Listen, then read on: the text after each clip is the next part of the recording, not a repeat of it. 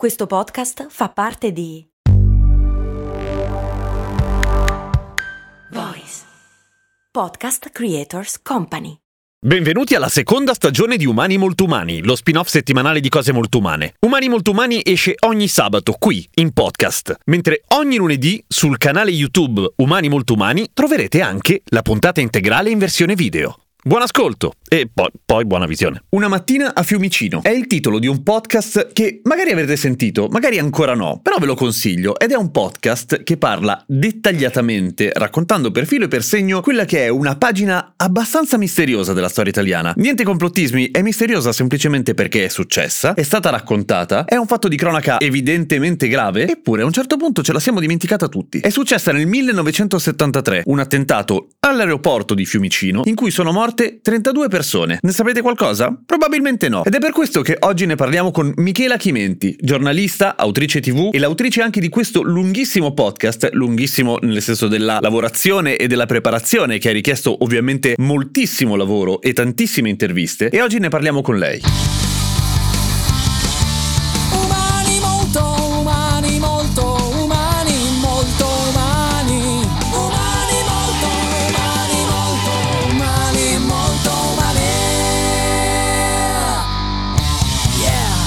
Michela Chimenti, benvenuta a Umani Molto Umani, grazie mille di essere qua. Grazie a te per l'invito. Tu sei, eh, sei, una giornalista, sei autrice di un sacco di cose, ma ultimamente sei uscita... Quando è uscito il podcast, scusami? Il 14 di novembre. 14 novembre, per Storytel, eh, un podcast che parla di un tema che all'inizio sembra inventato, perché non se ne parla da nessun'altra parte. È un fatto di cronaca, è un fatto di cronaca, se poi sentite, gravissimo, del quale però io non ne sapevo nulla e pensavo fosse un problema mio. Ma ascoltando il podcast tu ribadisci più volte, e questa cosa emerge, che di questa cosa in Italia a un certo punto è scomparsa. È successa nel 73, per cui ok, è passato un po' di tempo, ma non se ne è parlato neanche dieci minuti dopo. E stiamo parlando di un attentato che c'è stato a Fiumicino, e non è quello dell'85.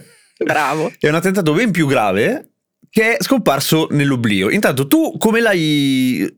come ti sei scontrata la prima volta con questa, con questa notizia? Io ho iniziato veramente per caso, nemmeno io sapevo dell'attentato di Fiumicino del 1973, sono nata nel 1981, per questo cioè, mh, conosco mh, la strage alla stazione di Bologna, certo. eh, precedente alla mia nascita. Non... Persino Piazza Fontana, esatto. Esatto, e ho trovato un libro in una bancarella. C'era scritto l'attentato di Fiumicino del 17 dicembre 73, mi è pigliato un colpo perché non ne sapevo nulla, nulla. E quindi questo libro è stato messo su una mensola, ogni tanto ci tornavo, guardavo e dicevo vabbè prima o poi e poi quel poi è diventato quasi un'ossessione perché non, a ogni ricorrenza, io ho lavorato a questo podcast per quattro anni, a ogni anniversario... Anni non c'era mezza notizia. L'anniversario, tra l'altro, adesso mentre lo registriamo è appena successo, poi ci racconterai eh, perché anche quella era una notizia, era una notizia. Eh, però effettivamente sì, cioè, mm, si continuava a non parlare di, di questa cosa. Che cosa è successo nel 73 a Fiumicino? Il 17 dicembre 1973 all'aeroporto di Fiumicino alle 12.51, poi ci sono questi dettagli dettagliatissimi eh. e non capisci perché, poi il resto appunto come hai detto tu nell'oblio. Cinque fedain arabo-palestinesi estraggono le armi dai bagagli, iniziano a sparare eh, creando il caos in aeroporto, eh, tirano giù vetrate, cioè una cosa hollywoodiana se non fosse mh, tragicamente tutta vera. E una cosa che lascia delle tracce visibili anche per, per, un sacco di tempo, tra l'altro, nel senso non è una... Mi è stato detto da un addetto dell'aeroporto di Fiumicino che fino a pochissimi anni fa c'erano ancora le pallottole dentro le colonne, dentro il muro e, e, nessuno neanche, non lo so, ha fatto un cerchio dicendo qua è successa questa cosa, solo nell'ultima ristrutturazione grande sono state tolte. E tu passavi c'era un buco nel muro. C'era un buco nel muro in una colonna, sì. Ok. E prendono i cinque terroristi, prendono in ostaggio le sei guardie di pubblica sicurezza. Eh, il più vecchio aveva 24 anni, il più giovane Quindi 20. Ragazzini. Sì e che pertanto nel podcast raccontino insomma di aver provato e, e ci credo, ne sono assolutamente convinta, in ogni caso bisognerebbe capire perché queste persone così giovani fossero state messe quel giorno ai controlli.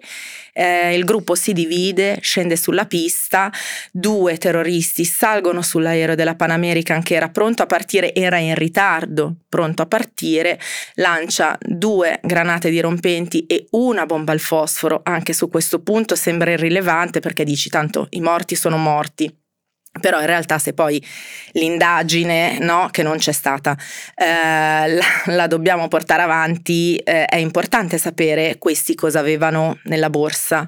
Eh, muoiono 30 persone, 17, 30, 30 que- non è finita. 30 persone, di cui eh, in questo caso 4 italiani, l'ingegner Raffaele Narciso e un'intera famiglia. La famiglia De Angelis, Giuliano, Emma Zanghi e loro figlia Monica di 7 anni. Ci tengo a dire 7 anni perché su internet ci, eh, ci, si trova solo l'informazione 9 ed è una cosa che mi fa impazzire. È un piccolo e... dettaglio che basterebbe poco, ma è assolutamente sì. in linea con tutto quello che poi non fosse altro per rispetto, scusate il tono piccato, ma veramente Beh, no. se uno vuole fare informazione, questi sono dettagli importanti, quantomeno per i familiari eh, che leggono. Eh, I terroristi si riuniscono al secondo gruppo, eh, ammazzano il giovanissimo finanziere Antonio Zara che in tasca aveva già il foglio della licenza per tornare a casa per uh, Natale. Tra l'altro è una dinamica veramente... Mm, brutale perché abba- uno dei terroristi gli abbassa la giacca eh, sul, sui gomiti in maniera tale che si cioè, immobilizzi, mm. sì, gliela immobilizzano, lo immobilizzano e eh, gli dicono vattene, girati vattene e gli sparano, viene freddato alle, alle spalle e grazie al fotografo Elio Vergati che lavorava all'aeroporto di Fiumicino, ma grazie a lui Facendo abbiamo... altro, cioè di solito si occupava di... Di altro, tra l'altro personaggi famosi, sì. ehm, di, tutto e di più, cioè veramente attori, spettacolo e cose meravigliose, sono successe anche però queste tragiche... Uh, storie seppellite. Infatti, se non ci fosse stato Elio Vergati, probabilmente senza quelle foto questo attacco sarebbe stato ancora più seppellito veramente sotto al tappeto della storia. Ma questa è ancora più incredibile, nel senso che quell'immagine di cui tu parli, che poi è quella della copertina se non sbaglio? No, quella fai... della copertina invece è la storia nella storia. Ah ok, quella è l'altra, è vero. Quella del, del finanziere ucciso, che se non sbaglio ha vinto eh, il secondo Pulitzer, il secondo WordPress, WordPress foto. foto. Cioè è una foto non solamente bella, famosa, e nonostante questo la storia è cioè la storia che tu racconti è completamente sepolta. Non lo so, io a Elio Vergati avrei dato una scuola di fotografia in mano il giorno dopo per dire certo. no, e invece di questa cosa non si sa nulla. Per chiudere la dinamica del, dell'attentato, gli attentato, quindi 31esima vittima, gli attentatori partono facendo un giro assurdo in, fra i cieli del Medio Oriente, il primo stop, il primo scalo lo fanno ad Atene e ammazzano l'unico ostaggio che viene ammazzato dal, dal sequestro del, del, volo Lufthansa, Domenico Ippoliti, un tecnico aeroportuale del, dell'ASA. Eh, era stato tirato sull'aereo a tirato caso. Tirato sull'aereo all'ultimo mentre facevano rifornimento prima di lasciare Fiumicino, eh, anche lui freddato alle spalle, lasciato sulla, sulla pista e questo cadavere tra l'altro ehm, insomma ha una, una, tragica fine perché quando l'aereo deve ripartire nessuno ha, ha, avuto la sensibilità, comunque in quegli attimi di terrore e di paura, di evitare, di infierire. Questi sono dettagli importanti. L'aereo ci passa sopra. Esatto, ci è passato sopra. Si fermano a Kuwait City, gli ostaggi vengono rilasciati, le, le, le guardie di pubblica eh, sicurezza italiane vengono poi dopo una notte all'Hilton, vengono reimba- sì, reimbarcate per l'Italia il 19 dicembre a questo punto e gli ostaggi vengono presi in consegna dalle autorità locali e poi qua è tutta un'altra storia. Allora, ovviamente è un finale aperto, nel senso che la, la, la questione sul sì. perché, adesso lo dico sorridendo, ma eh, è tragico. Cioè, il perché eh, sia stato tutto in qualche modo congelato nel podcast tu dai un sacco di eh, dati e di conclusioni che tu trai, ma che in realtà appunto non, non, sono, fi- non, sono, la verità, semplicemente chi ascolta si può fare un'idea abbastanza chiara, se vogliamo, di, co- di quello che è successo. Eh, le persone intervistate, le persone coinvolte, anche c'è cioè il parente di una, di una vittima che assolut- in modo del tutto casuale lavorava per i servizi segreti in quel periodo, per cui eh, si presume che possa avere accesso, in realtà ovviamente viene messo da parte anche lui perché fa troppe domande, eccetera. Una cosa del genere oggi potrebbe succedere? No, ma a partire da un fatto molto semplice, al di là della politica. Ci Gli sono smartphone. troppi. Esatto. Ok, è quello. Non sarebbe assolutamente impossibile una cosa, una cosa del genere.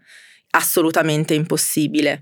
Non, non, verrebbe fatta così, non verrebbe fatta con questa dinamica. Cioè, la 30 ore di attentato non sono facili da gestire, ma lo dico uh, con tutto rispetto anche da parte dei terroristi, perché comunque loro hanno sempre parlato con le torri di controllo locali tra lo scalo in Siria, lo scalo uh, um, ad Atene, uh, a Cipro, in Kuwait, per cui um, cioè, non, non è semplice oggi, non sarebbe semplice da nessun punto di vista.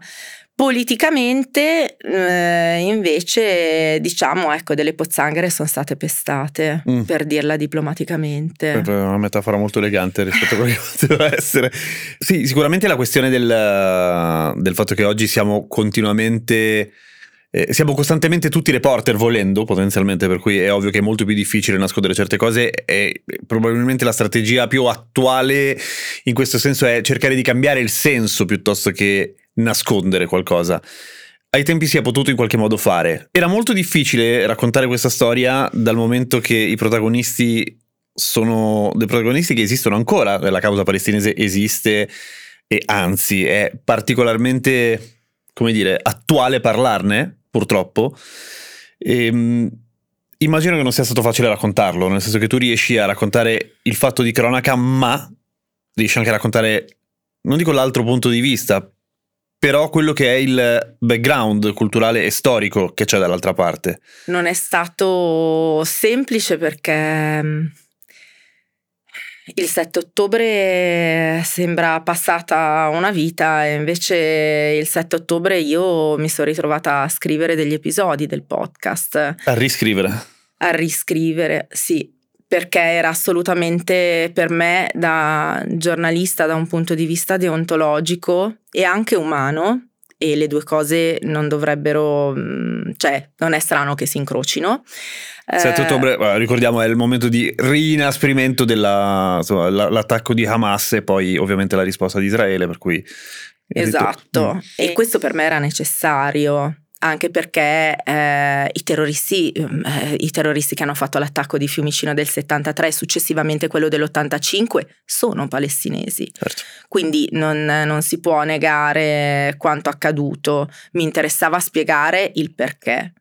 Il perché dal punto di vista politico del governo italiano, quindi perché delle persone si sono girate dall'altra parte e hanno permesso che cinque terroristi prendessero in scacco un aeroporto. Perché Tra l'altro è quello che è successo. Che è quello che è successo. Cioè gli è stata praticamente date le chiavi di Fiumicino. Assolutamente sì. Cioè, sono arrivate una ventina di telex che avvisavano di un attentato e uno dei target era l'aeroporto di Fiumicino. Quando si dice telefonato, esattamente quello. Esattamente telefonato. Cioè, gli ultimi telex de- danno un range di date. Un mm, cavolo orario praticamente. Ecco, ok? Tra l'altro a una settimana dal Natale, quindi immaginatevi quante persone ci fossero presenti in, quella, in quell'occasione, in quella mattina a Fiumicino.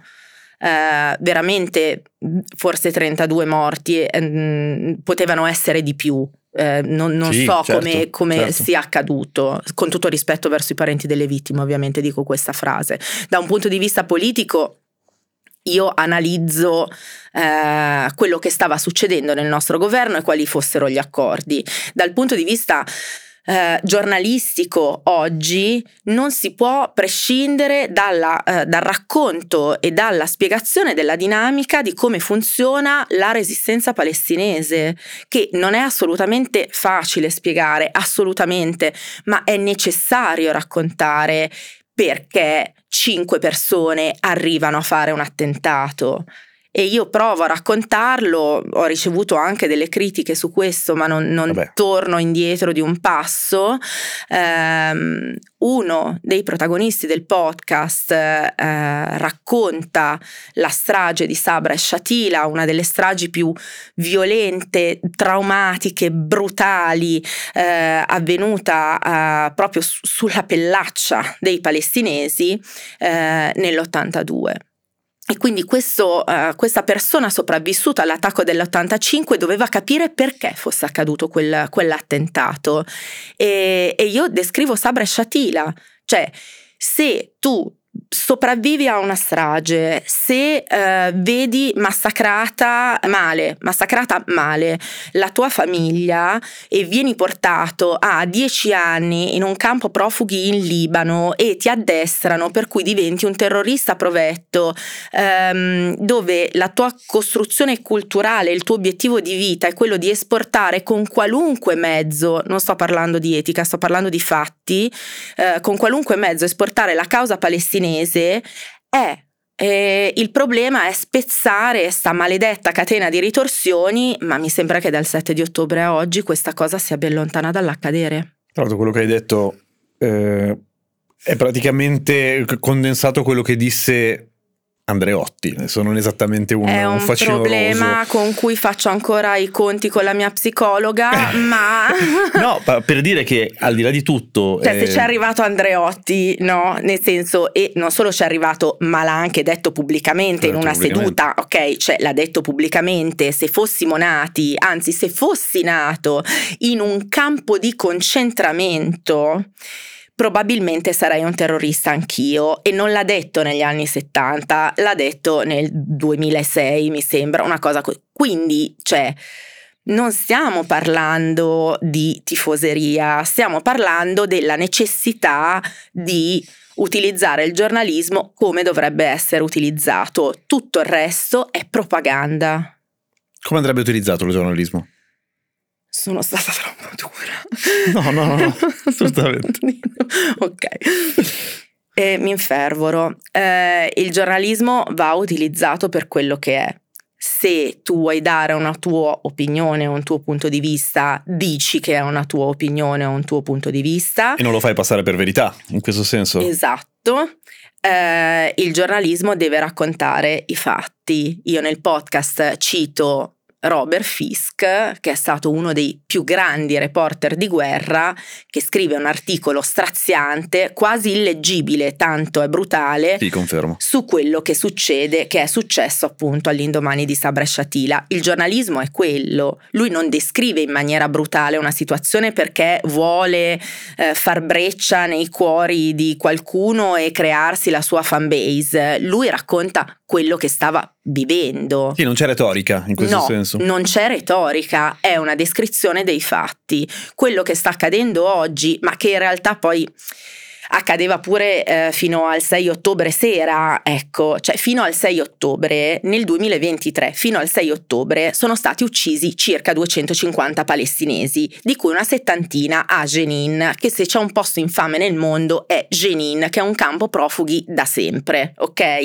Campo tu hai mai letto qualcosa? Un... No, assolutamente campo no. Campo profughi certo. vuol dire che tu non hai una casa e che eh, ti danno il permesso di sopravvivere in un luogo controllato in cui per entrare e uscire devi chiedere il permesso ai militari e se questi si svegliano e ti dicono no oggi non ti facciamo uscire tu non esci ospedale anche necessità grandi Tutto. e gravi tipo dover andare in ospedale o cose di questo tipo assolutamente certo. sì cioè, eh, non, non, me lo sto inventando che eh, mh, alcune persone sono state eh, colpite, massacrate, l'ambulanza era a 100 metri e l'IDF, l'esercito israeliano, non fa passare l'ambulanza, ma è successo ancora dieci giorni fa. Sì, sì, sì. Quindi questo è, e non è una, una questione politica o ecco qui adesso mi infermerò maggiormente, il giornalismo deve saper usare le parole. Come disse qualcuno prima di noi, le parole sono importanti, ok? Mm.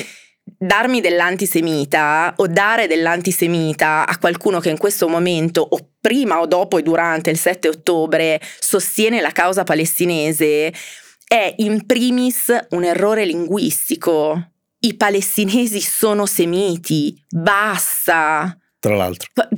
Basta, cioè basta, perché questa è la carta della propaganda. Mhm. E questa cosa a me fa impazzire perché i giornalisti che scrivono questa cosa, alcuni in particolare, lo so che conoscono l'etimo di quella parola e scientemente la usano a loro favore. Beh, la propaganda funziona così, nel senso che Sì. usi, usi le parole per l'effetto che faranno, anche se sai che, sì, sai che sono diverse. Il fatto di averti, come dire, di aver raccontato all'interno del podcast in cui parli ovviamente raccontando dal punto di vista delle vittime quello che succede, nel senso che da nessuna parte nel podcast c'è scritto no, ok, no. Ehm, però a un certo punto racconti appunto eh, quella che è l'altra parte, il background, il retroterra, eccetera. Ehm, dal punto di vista umano, come ti ha fatto rapportare con, come sono rapportati eh, i familiari delle vittime con te per questa cosa? sai, dopo che per 50 anni nessuno ti fa una domanda e poi arrivi tu con la tua bella faccina tonda e, e chiedi scusate, io vorrei fare questa cosa, ecco, mh, non è stato semplice, ma semplicemente per eh, in primis una questione di fiducia. Cioè, io ho sentito in ogni momento chissà questa cosa ne fa delle interviste, chissà se riesce a portare a termine il progetto, chissà come monterà i nostri pensieri e i nostri pianti, le nostre lacrime, la nostra rabbia, fino all'ultimo. E, e per me sono diventati un pezzo di famiglia, ma non può essere così. Cioè, la, la- la- la parte, il fatto più sconvolgente è che fra di loro questi familiari non si conoscevano e io a un certo punto ho, ho avuto un senso di colpa ingestibile perché io li conoscevo e tra di loro non si erano mai parlati. Cioè loro si sono conosciuti per la prima volta il 14 novembre sera perché ovviamente erano tutti lì in pole position ad ascoltare sette ore di podcast e alla sera erano mm, illuminati dal fatto non solo di aver sentito eh, la voce, la testimonianza di persone che avevano vissuto per 50 anni la, la- la loro stessa tragedia, ma anche con mm, forse un po' di tristezza per non, non- non averli conosciuti prima. Sì, infatti è una delle, delle domande che da ascoltatore ci si pone ascoltando il podcast, nel senso del perché questo gruppo di persone uniti da, una- da un destino così, eh, così drammatico e così forte non, eh, non hanno deciso autonomamente di conoscersi, però vabbè, anche lì c'è- emerge quella che potrebbe essere una risposta ascoltando. Ehm, Veniamo a oggi, o meglio, a qualche giorno fa, sempre mentre registriamo. Il cinquantesimo anniversario è successo da poco. Questa volta non è stato silenzioso. Hai tirato su un casino pazzesco. Cos'è successo? Ne convengo. È successo che, mm, eh, boh, forse questo battito d'ali che è iniziato col podcast eh, poi ha fatto, insomma, Ha fatto il suo corso. ha fatto il suo corso, diciamo così. Eh, per la prima volta eh, i parenti delle vittime, ehm, tramite insomma ADR, Aeroporti di Roma e la Guardia di Finanza, che invece eh, c'è sempre stata per, per una delle, delle vittime, il finanziere Antonio Zara, eh, per la prima volta hanno detto ok, e adesso ci facciamo una commemorazione anche noi. Ok, E È passato dire- abbastanza tempo, si può Sì, fare. Si può fare, 50 anni sono abbastanza e ci, ci siamo, di- dico ci perché mi sento Beh. umanamente parte di questo, di questo gruppo e quindi è stata inaugurata una targa per la prima volta all'aeroporto di Fiumicino con i nomi delle 32 vittime. Ricordiamo che questo elenco non esiste corretto neanche al Ministero, cioè Sì. i nomi delle vittime dei sei italiani sì, quantomeno perché abbiamo un parente che ci timbra quella informazione, i nomi degli altri assolutamente no, quindi mh, con massimo prima, il primo elenco Sì, completo e esaustivo di quelle che sono state le vittime. Nell'aeroporto di 73. Fiumicino sì, una parente delle- di, di una vittima, eh, Anna Ippoliti, di suo pugno eh, ha vessato il sindaco di Fiumicino nel 2015 per fare un monumento a una targa coi nomi. E l'ha fatto? L'ha fatto, ma lei, lei, Lei? col comune di, di Fiumicino, cioè convincendo il sindaco, ma ha fatto il progetto. Cioè ha fatto il progetto di un monumento, un aereo con un'ala spezzata. Ha dovuto fare da zero, letteralmente. Sì, Ok. e lei fa un altro lavoro, ok? Certo. Ma anche in questo caso i parenti non ne sapevano nulla, no? cioè il silenzio calato sulla eh, narrazione, sulla storia, sui fatti, ma anche sulla pagina Wikipedia di Fiumicino 73 eh, ha proprio permeato. Su, anche sulle famiglie, sulle singole persone e, e il 17 dicembre forse insomma um, si è riusciti in qualche modo a, a scofanare, proprio aprire questo vaso di Pandora, spero in maniera definitiva. Chi Quindi- c'era alla, commemora- alla commemorazione? alla commemorazione, allora, i, i- i fratelli Narciso che eh, sono eh, tantissimi, è una famiglia numerosissima e questa è stata un'occasione anche per tutti i familiari dei Narciso per ritrovarsi. Ah, ok. Ok? C'era un altro. E- esatto. E Anna Ippoliti, la mh, nipote di Domenico Ippoliti, morto ad Atene, Angelo Zara, il fratello del finanziere Antonio Zara, e Violetta De Angelis, che è pronipote della famiglia De Angelis, e ognuno aveva un suo pezzetto di storia da condividere. L'inaugurazione di questa targa, questa commemorazione è stata molto bella, si, ci si, può, si può criticare il posizionamento della targa. E- La targa è attualmente posta sulla pista, quindi in questo momento non è accessibile al pubblico. Quindi se io voglio andare a Fiumicino a vedere la targa non posso. In questo momento no, questo ma momento ci no. stiamo eh, lavorando Ok. e per riuscire quantomeno a renderla accessibile ehm, ai familiari se volessero passare di nuovo da lì a portare un fiore mh, eh, devono secondo me essere in grado di poterlo fare Eh, diciamo che il momento topico è stato quando siamo tornati tutti una trentina di persone quando siamo tornati mh, in aeroporto e c'era lo stuolo gi- di giornalisti pronti ad intervistarci, cioè come fosse tutto vero. E lì, Oh. ho, mm, lì ho avuto un crollo psicofisico, tipo no, no, cosa sta succedendo? Quindi li ho presi tutti, li ho messi Ragazzi, davanti. adesso sì. Adesso sì, e poi sciambola, cioè, e poi a guardarci tutti nei telegiornali. Tant'è che Anna Narciso, una delle protagoniste, al dodicesimo telegiornale fa: "Eh, E però basta parlare di Fiumicino 73 per 50 anni silenzio oggi.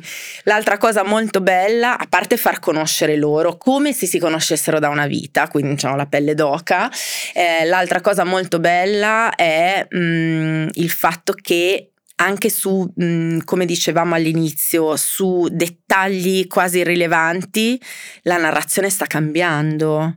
Non Mm. ho letto più Settembre Nero. È un attentato terroristico di Settembre Nero? No, non è un attentato terroristico di Settembre Dove Nero. settembre nero è una falange del... De- una, un- una delle cellule della resistenza palestinese che non era uscita benissimo dalla mattanza alle Olimpiadi a Monaco del 72 e gli stessi palestinesi gli hanno detto grazie, mm, Grazie, questa- no, grazie." questo ritorno d'immagine anche no, esatto. E, però nonostante ciò non, non tutti erano d'accordo con la via più diplomatica adottata da Arafat in quel momento.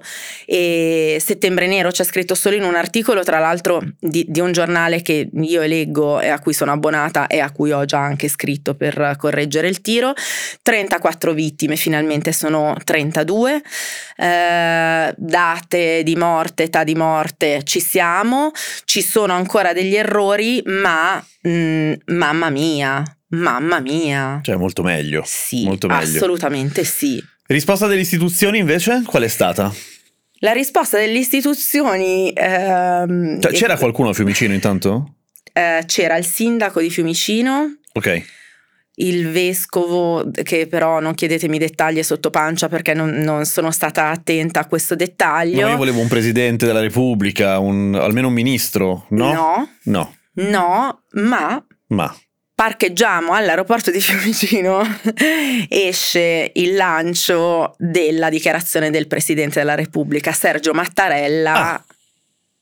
che parla del cinquantesimo anniversario della strage di Fiumicino. è già qualcosa.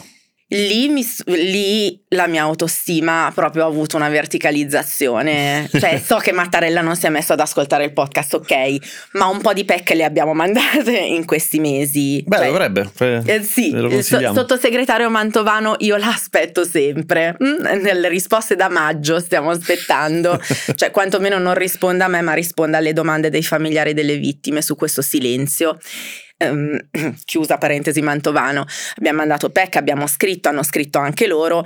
Eh, quel comunicato è stato mm, veramente un moto d'orgoglio e è vero, sono passati 50 anni, si poteva fare prima, avrei potuto anche io farlo prima, non lo so, eh, però alla fine ci siamo arrivati e eh, lunedì 18 eh, i familiari delle vittime sono stati accolti in Senato da una senatrice eh, che ha preso insomma qualche appunto su quello che è successo. Eh, è stata fatta una richiesta Nel senso che ne ha preso consapevolezza in quel momento? Qualcosa sapeva eh, perché insomma qualcosa sapeva, eh, però mh, appunto nessuno delle istituzioni ehm, è venuto a, a Fiumicino il, il 17. Peccato, hanno perso un'occasione. Peccato, ma eh, so che i familiari delle vittime mi staranno odiando in questo momento. Razionalmente, il fatto di aver potuto incontrare a 50 anni e un giorno una senatrice hanno messo un piede tra la porta e il muro. Sì. sì. Da lì non È si torna indietro. inizio. Da lì non si torna indietro. Tu mi hai visto in faccia, tu hai parlato con me, io ti ho raccontato di come è morto mio padre. Da lì non si torna indietro. E adesso il prossimo passo è eh, fondare, istituire l'associazione vittime dell'attentato di Fiumicino 73.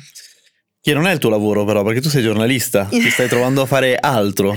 Io sono la mascotte in questo, in questo momento, sono, sono la mascotte. Senti, qualche nota co- così di colore e anche un po' da, dal backstage. Quante ore di podcast sono? E 6 Otto? 45. Ok. 6.45. 6 45. Quanto ci hai lavorato? Eh, solo per il podcast Sì. e dall'inizio del 2023.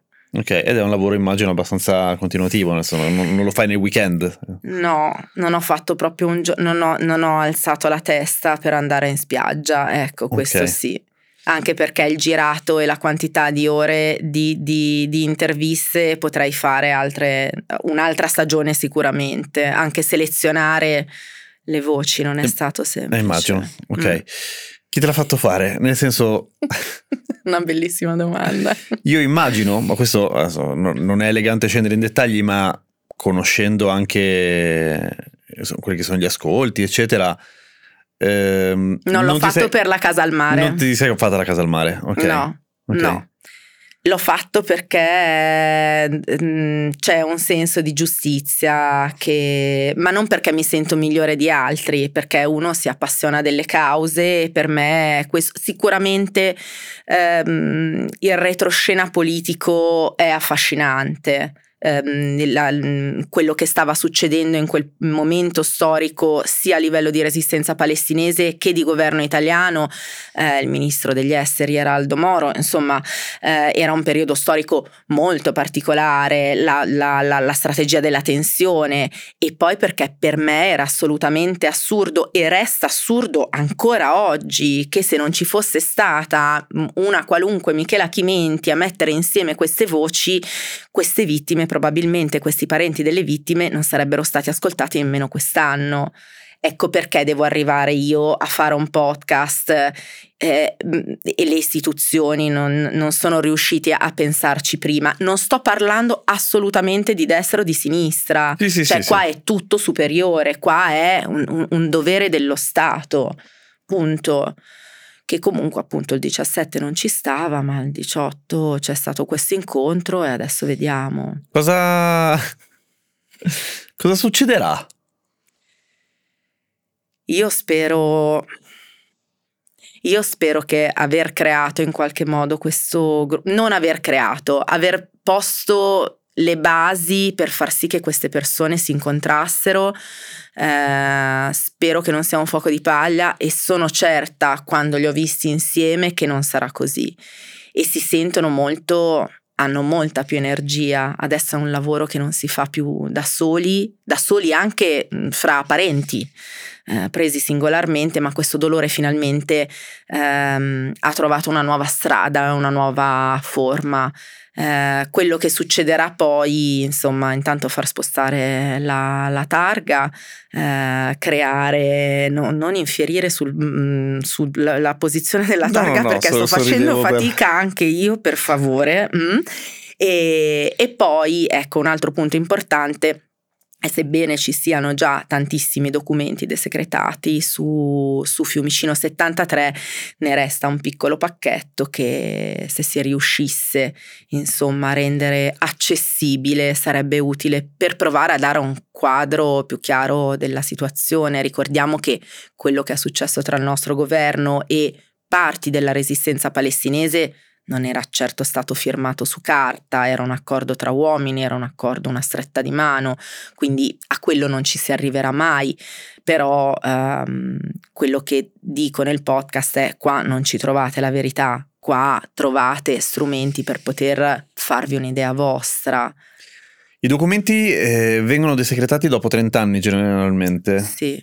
Generalmente. Generalmente. E poi, eh, e poi eh, possono succedere due cose. O ti dicono di no perché esistono, perché potrebbero mettere quei documenti eh, in difficoltà ehm, rapporti ancora esistenti fra paesi, quindi si parla di dinamiche, strategie di politica internazionale o perché quei documenti chissà che fine hanno fatto, ma senza una volontà di farli sparire. Sono passati 50 anni, immaginatevi un, un archivio in Italia. Ecco. Mm, mm, eh, esatto. Mm. Come hai raccontato la contrapposizione Israele-Palestina? Sei soddisfatta di come, di come è venuta Così, fuori? Una domanda. Facile. facile. Una do- parliamo del tempo. No, nel senso che riascoltandola cioè, sei, sei soddisfatta di come l'hai raccontata nel, nel podcast? Sono soddisfatta di come eh, ho raccontato la situazione, la, la famosa causa israelo-palestinese.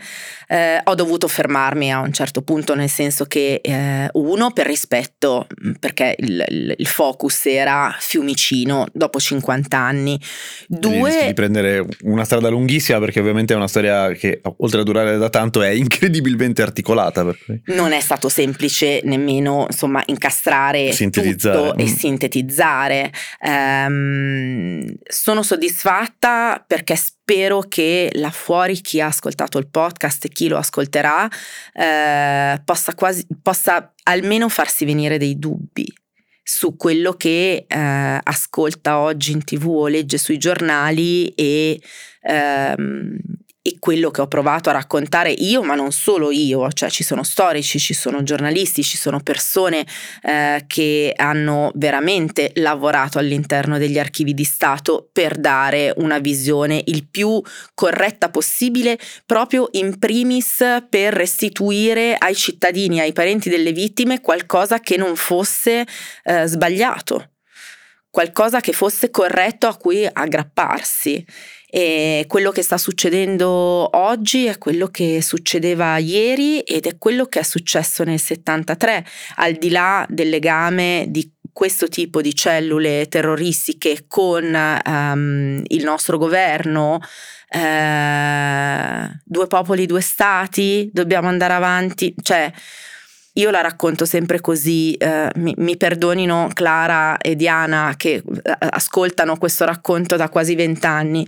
C'è un libro, Le pietre e l'ulivo, di Ugo Tramballi, che è figlio putativo, adepto, eh, nato come giornalista da Indro Montanelli. Quindi, okay. insomma, ok, cito una persona che è partito da una cultura e da un retaggio ben specifico che dice noi abbiamo accollato ai palestinesi una responsabilità e un senso di colpa nostro per quello che è accaduto a 6 milioni di ebrei in Europa. I palestinesi che si sono trovati a loro malgrado a gestire una scelta non loro ma su strategie no, arrivate dall'alto. Diplomatiche alla fine di una... certo. Esatto, non potrebbero che resi- non possono che resistere a questa cosa, ma non perché sono ebrei israeliani, anche se fossero lapponi, resisterebbero. E questa cosa, anche se fossero lapponi, a me ha proprio aperto un mondo, no? Si torna alla questione sei antisemita? No, se fosse a parti opposte eh, sarebbe, ce l'avrei con i palestinesi, un genocidio è un genocidio se uh, ammazzi mh, gente dell'ONU, tiri giù scuole dell'ONU e affami un popolo, cosa ti aspetti? Che non si creino nuovi terroristi? Cioè, co- mh, no? Sì. L'odio è quello, è alimentato da quello. Cioè, oggi quando sento dire le responsabilità palestinesi, oggi parlo di oggi, ok? Non sto parlando degli ultimi 75 anni. Cioè, i bambini negli ospedali di cosa stiamo parlando? E poi si va sul numero di vittime, questa cosa, no? Il numero di ostaggi, il numero di vittime. Non si sta dicendo che quello che ha fatto Hamas il 7 di ottobre sia uh, tutto rose e fiori, tutt'altro ma è provato non da Michela Chimenti ma da, almeno dal Washington Post che Israele sapesse di questo attacco. Per cui mh, mm, chi è più terrorista di qualcun altro? Non, non si, il livello del discorso e del dibattito non può essere questo. Naturalmente no, certo. Non può, non deve. Cioè bisogna ripartire dal diritto internazionale perché se no eh, lo chiudiamo, lo chiudiamo, diciamo ci abbiamo provato, basta, non sta funzionando, chiuso. Ma se non riparti dal rispetto del diritto internazionale, cioè quale altro paese al mondo può comportarsi oggi come ha fatto Israele, ripeto, solo dal 7 di ottobre? Nessun altro, nessun altro paese. E non è perché sono antisemita, ma è perché non puoi fare quello che stai facendo. E no, quello è un dato di fatto. Eh. È un dato di fatto. Eh sì, mo, un dato di fatto ce lo stiamo dicendo io e te perché adesso quando esce sta puntata poi vediamo quanti dati di fatto. Mm. cioè, capito?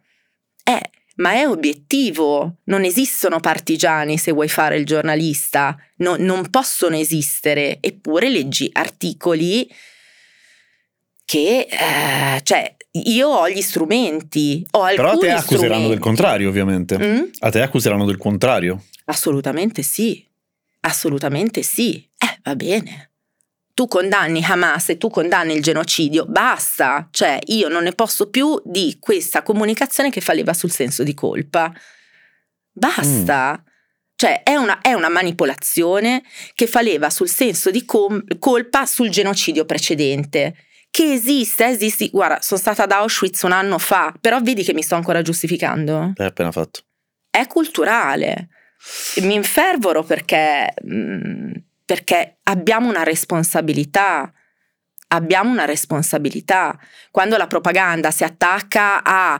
Eh, anche perché poi non la fermi più l'informazione, soprattutto con internet, è tutto un rincorrere le fonti e verificare che quello che oramai è già stato passato, è già passato sui giornali o eh, i telegiornali, recuperarlo, la famosa smentita da passare no, nottata certo. che smentisci perché poi hai una quantità di informazioni infinita. Quando tu riesci a capire o dimostrare che è fake, ormai non gliene frega più niente a nessuno a di quella notizia lì, per cui è ormai cioè, è automaticamente mh, tardi. È stato mandato, è stato passato come vero un video di backstage di un film sui palestinesi girato in Libano. È stato il regista che ha dovuto taggarsi in tutti questi video dicendo guardate che quello è il mio film perché stava passando l'informazione non stanno morendo veramente ma fanno finta Ah, così? Eh sì, Ah, no, no, così. Cioè, con uno che usa il violino, tipo, ah, vedi, ah, in realtà se la cantano e se la suonano, no, quelli stanno morendo. il lodo moro è finito? Ma queste domande così, cioè, non lo so, stiamo, cioè, è una gara a chi, la- a chi alza il tiro, no? Cioè, allora, eh, il lodo moro è finito. Mm, in questo caso cito la professoressa di storia delle relazioni internazionali all'Università di Padova, eh, Valentine Lomellini, che ha supportato il podcast sin dall'inizio. Lei è una persona splendida, Valentine, ti amo, lo sai. E grazie a lei eh, proprio mi sono affidata. Eh, anche con domande ingenue, ma dovevo mettere insieme i pezzi di un puzzle che lei mi ha aiutato insomma un po' a, a finire di costruire. Eh, ci sono varie mm, strade, vari punti di vista. Il lodo Moro è un accordo, abbiamo le prove, cioè non facciamoci eh, È storia, fiction, è storia. storia, timbrata, è esistito. Lei giustamente dice che potremmo chiamarlo Lodo Italia perché in realtà mh, è stato battezzato da Moro, ma anche pacchi di governi in anni successivi hanno usato questo accordo, prevedeva mh, un accordo con eh, parti della resistenza palestinese su tu non attacchi me e io ti do libero accesso e eh, movimento sul mio territorio. E allora ovviamente la domanda eh, che pongo a Valentine Lomellini è se ci stava un accordo perché, Perché? sono accaduti, sono avvenuti questi, questi attentati. E lei risponde in maniera eh, semplice, che è dipende da con chi hai fatto l'accordo Certo. perché eh, la causa palestinese è supportata da, ma ancora oggi, Eh, che cioè, è una delle, come dire, delle, del- delle cose che si contrappone quando, quando si parla del- dell'efferatezza di Hamas, eccetera. Nel senso che no, ma anche solo dentro Hamas Tra l'altro, sono, eh, cioè, eh, Sì, ci sì, sì. sono varie parti, il braccio armato, il braccio politico, quelli che stanno al nord di Gaza, quelli che stanno al centro, quelli chi che stanno auspica al una sud. diplomazia, chi Cioè, auspica invece la violenza, eccetera. Esatto, cioè io ho capito che noi siamo abituati a destra, sinistra, a Trump, Biden, tutto bipartitismo e così. No, non, no, È un po' non più è, è un po' polverizzata più complesso. E alcune persone che intervisto nel podcast dicono che il lodo Moro è finito, sepolto, eccetera. Altre persone eh, teorizzano invece una possibilità che sicuramente non si chiama più lodo Moro, ma è una strategia di politica internazionale perché come dice appunto la professoressa Lomelini la politica internazionale eh, è basata in primis sulla geografia di un paese quindi non è che, Che può forma ha e dov'è? cambiare eh sì che forma ha dov'è chi sono gli amici chi è brutto da dire ma è risico punto Sì, Cioè, sì, sì, esatto. quello è, ok? Giusto per far capire la situazione. Il dubbio su perché l'Italia non sia stata. eh, qui ci andiamo a infilare in un pozzangherone di quelli da proprio mm, Be my guest. paperissima sprint fino a qua. Ehm, perché l'Italia non è stata colpita dagli attentati come nel resto d'Europa, lo, ehm, UK, la, la Regno. Unito, la Spagna negli anni 2000? Eh, perché forse eh, degli accordi eh, sono ancora in vigore, ma rispetto, cioè, ripeto, non voglio fare teorie del complotto o, o altro, eh, non voglio alimentare questa versione. Chi ne parla nel podcast è molto più preparato di me ed effettivamente, insomma, un po' di statistica, quello che è successo o non è successo all'Italia in questi anni fa pensare. Ecco, questo sì. Hai una qualche skill inutile, tipo muovere le orecchie, cose di questo tipo che sai fare? Mio marito mi fa sempre imitare mm, eh, Epifanio perché lui Normale. non ci riesce. Questo, solo perché me l'ha chiesto prima che io venissi qua. Eh, non... sì, così, così. Grazie Michela Chimenti. Grazie. Buon lavoro. Grazie, sì, speriamo, speriamo. Grazie a te. Ci facciamo arrestare. Dai. Segui i podcast di Voice sulla tua app di podcast preferita. E se sei un utente Prime, ascoltalo senza pubblicità su Amazon Music.